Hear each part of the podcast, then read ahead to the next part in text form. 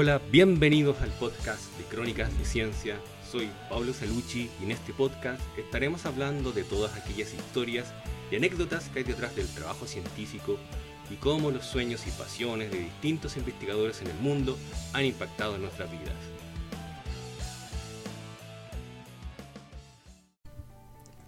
El propio universo es un enorme laboratorio de proporciones inmensas. En este sentido, habitamos un gran laboratorio natural que posee la Tierra y somos testigos de todos los fenómenos que en ella ocurren. Entre estos fenómenos, los mal llamados desastres naturales son una importante fuente de información e investigación que trata de comprender el territorio en donde habitamos y así poder reflexionar acerca de cómo prevenir y prepararnos frente a una gran diversidad de amenazas como terremotos, tormentas, tsunamis, tornados y erupciones volcánicas, entre otras amenazas. En este registro, las grandes erupciones investigadas dan cuenta de la erupción explosiva del Tambora, un volcán ubicado en Indonesia el 5 de abril de 1815, que como se documenta fue tan monstruosa que llegó a huirse a 2.600 kilómetros de distancia, hoy considerada una de las mayores erupciones de las que se tiene registro. El azufre que el volcán arrojó la estratosfera en 1815 causó anormalidades climáticas a lo largo del planeta entero, como un invierno volcánico por el que a 1816 se lo llama el año sin verano. Su registro nos indica que cerca de 12.000 personas murieron durante la erupción y un total de 71.000 con los fallecidos por las enfermedades, hambrunas que trajo consigo.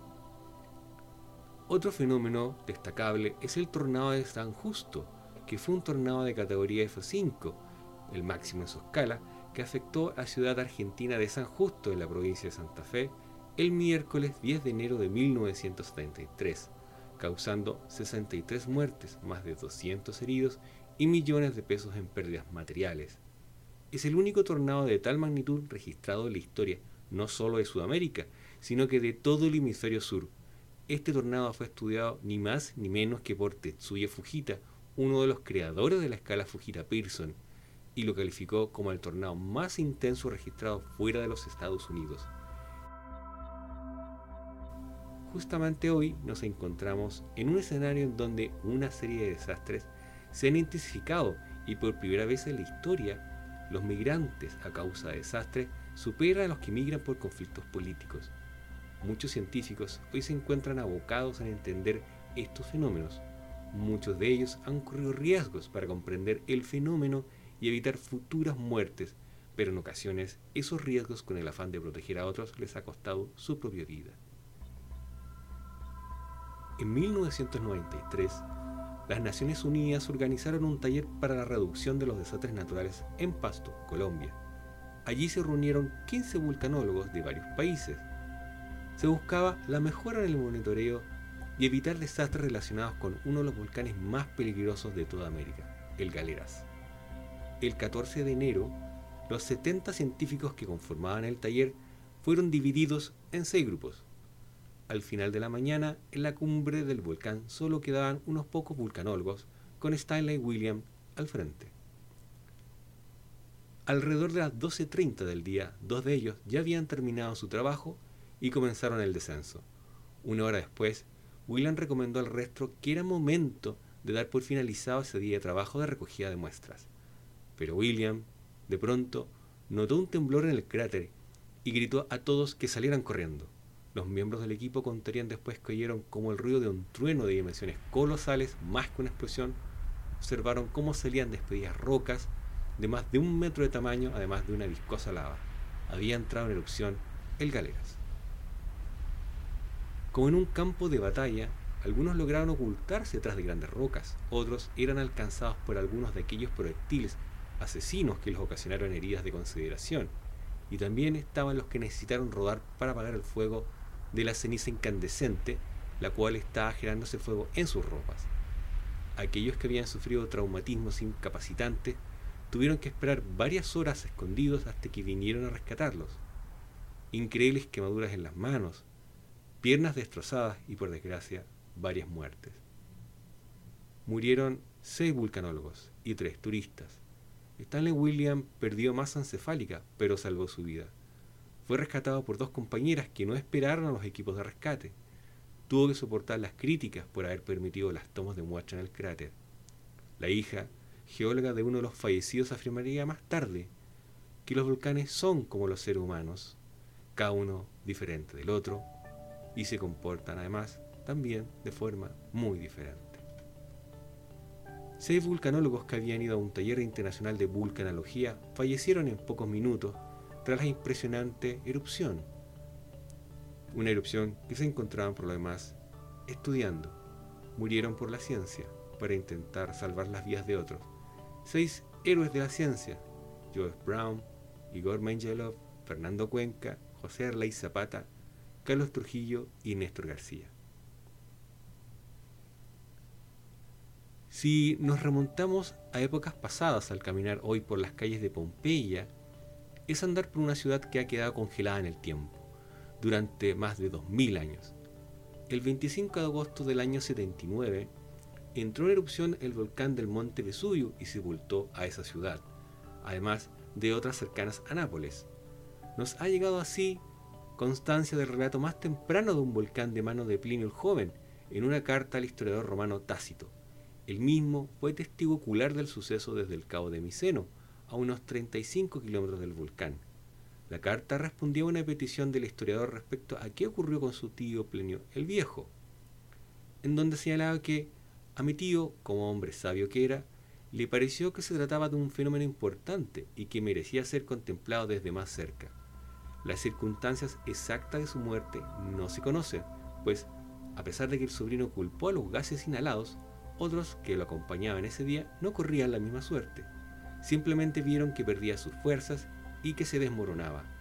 Cuando recuperaron el cuerpo a los pocos días no presentaba lesiones aparentes de ningún tipo. Tal vez sufriera un golpe imperceptible en el momento o fuese un infarto lo que acabó con él. Lo que sí estaba claro es que Plinio el Viejo, con su afán por el conocimiento, se convirtió en el primer científico que murió por causa de una erupción volcánica con sus 56 años. En la literatura científica, los dos Plinios han sido inmortalizados con un tipo de erupción denominada la erupción pliniana. Se trata de fenómenos muy similares al del Vesubio del 79, en las que de un alto grado de explosividad se expulsan grandes volúmenes de gas volcánicos, fragmentos y cenizas. Pasarían casi 2.000 años hasta que vuelva a aparecer un caso con estas características, también con márgenes trágicos. El 18 de mayo de 1980 se produjo la erupción del volcán del Monte Santa Elena en Washington. Desde marzo, los sismógrafos empezaron a dar la voz de alarma y en la semana antes de la tragedia ya se habían registrado 55 terremotos diarios. Aunque se consiguió evacuar a gran parte de la población, no toda la gente se dio por aludida. Por ejemplo, el posadero Harry Truman se negó a abandonar su lugar. Los que sí acudieron allí fueron los vulcanólogos y otros especialistas. Uno de ellos fue el estadounidense David Alexander Johnston, que trabajaba para el Servicio Geológico de los Estados Unidos. En su juventud gozaba tomando fotografías para el periódico de su madre y estuvo a punto de ser periodista. Un curso introductorio de geología de campo lo atrapó y un proyecto sobre restos volcanes de volcanes antiguos lo enamoró para siempre esta disciplina. En 1971 terminó sus estudios y en 1978 finalizó su doctorado. Dos años después sería el primero en monitorear las emisiones de gases del monte Santa Elena. La erupción podría ser inminente, así que los especialistas estaban muy atentos. La erupción simplemente comenzaría de manera repentina. Para esto se monitoreaba desde dos puntos de observación, Colmater 1 y Colmater 2. Se logró medir un crecimiento de una de las laderas, la cual registraba una protuberancia de 2,4 metros por día. El 18 de mayo a Johnston no le tocaba estar allí, pero su compañero Harry Glicken necesitaba que le cambiara el turno, así que se dirigió a su puesto Colmater 2 a 10 kilómetros del cráter. Estaba convencido de que los científicos debían tomar riesgos para proteger a la población de los desastres naturales. De hecho, fue él el que dio la voz de alarma de la erupción al momento de comenzar. Lo hizo por radio y fueron sus últimas palabras antes de ser alcanzado por el flujo piroclástico. Nunca se encontró su cuerpo, solo una gruesa capa de cenizas y los restos de su remolque. tampoco se encontraron los restos del posadero. 57 personas perdieron la vida, la mayoría asfixiada, aunque también los hubo por quemaduras y otras lesiones. Una víctima acabó enterrada en ceniza dentro de su Volvo 144 y sería rescatada cuatro días después. Se trataba del fotógrafo de la National Geographic Ray Blackburn. El vulcanólogo Johnston falleció con 30 años, mientras que el fotógrafo con tan solo 27. Harry Glicken fue el compañero que le cambió el turno a Johnston. Nunca se perdonaría el no ser el mismo quien pereciera bajo la furia del Santa Elena. Entonces era estudiante y pidió el cambio de turno para poder realizar una entrevista con uno de sus profesores. Su papel en el volcán del Monte Santa Elena fue fruto de un contrato temporal con el Servicio de Geología de los Estados Unidos, pero luego no seguiría allí como personal de plantilla. Sí sería contratado más tarde por Barry Boyd, tío de la actriz Angelina Jolie, todo se ha dicho de paso. Boyd trabajaba en el contexto de los deslizamientos de tierra y llevó un equipo a los restos del Santa Elena. El estudio de los desechos del volcán sirvió para varias publicaciones y se han convertido hoy en día en un ejemplo para el resto de los geólogos del mundo en su especialidad. Nada más termina su doctorado en el año 91, viajaría a Tokio para investigar el monte Unsen. Tanto el Galeras como el Vesubio son volcanes que forman parte de la lista de los 16 volcanes de la década. Al menos así fueron nombrados en los años 90. Otro de, los volcanes que están en esta nómina era el monte Unsen, en Japón. El volcán del monte Unsen llevaba 200 años inactivo. En 1792 ocasionó 14.500 muertes. En 1990 comenzó a dar señales de su despertar. Por esta razón, Glicken y otros especialistas asistieron a este llamado. Hubo 12.000 evacuados, pero tres vulcanólogos entraron en una zona peligrosa. A Glicken lo acompañaba un matrimonio francés de geólogos muy experimentados en la fotografía al pie de los volcanes.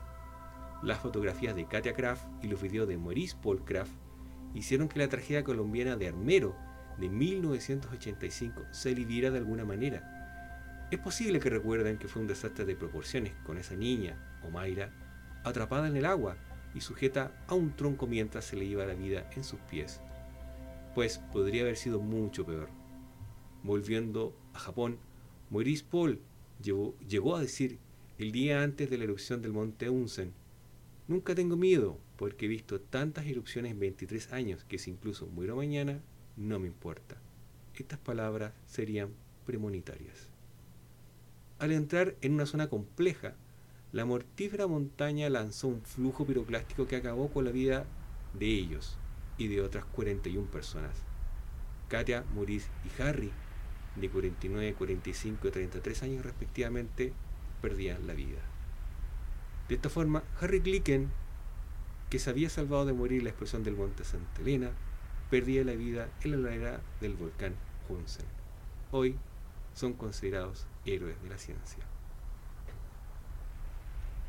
Han pasado más de 20 años desde la última muerte documentada de un vulcanólogo, mientras se trabajaba. Pero hay científicos que se siguen jugando la vida día a día para poder comprender la dinámica de estos fenómenos. El ingeniero norteamericano Tim Samaras es uno de ellos. Murió con 55 años por el azote de un tornado en Oklahoma el 31 de mayo de 2013. Su hijo fotógrafo de 24 años lo acompañaba, además del meteorólogo Carl Jung, de 45 años. Todos miembros de Twixtex, fundado por Samaras para investigar los tornados y dar respuesta a las personas sobre cómo y cuándo actuar. El coche equipado de Twixtex fue lanzado a casi un kilómetro por un vórtice secundario por vientos que alcanzaban los 400 kilómetros por hora. Samaras fue muy famoso por documentales como Cazadores de Tormenta. Samara y su equipo realizaban un verdadero trabajo de investigación científica, a pesar de que muchos opinaban lo contrario.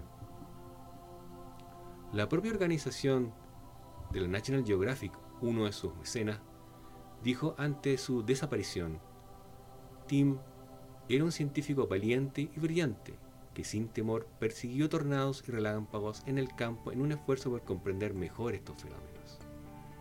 La Asamblea General de las Naciones Unidas designó el 13 de octubre como el Día Internacional para la Reducción de los Desastres.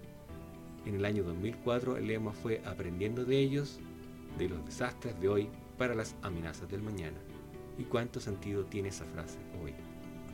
Cuando el calendario marque esa fecha, recuerden a todas esas personas que dieron su vida a la ciencia para que otros pudieran salvarse.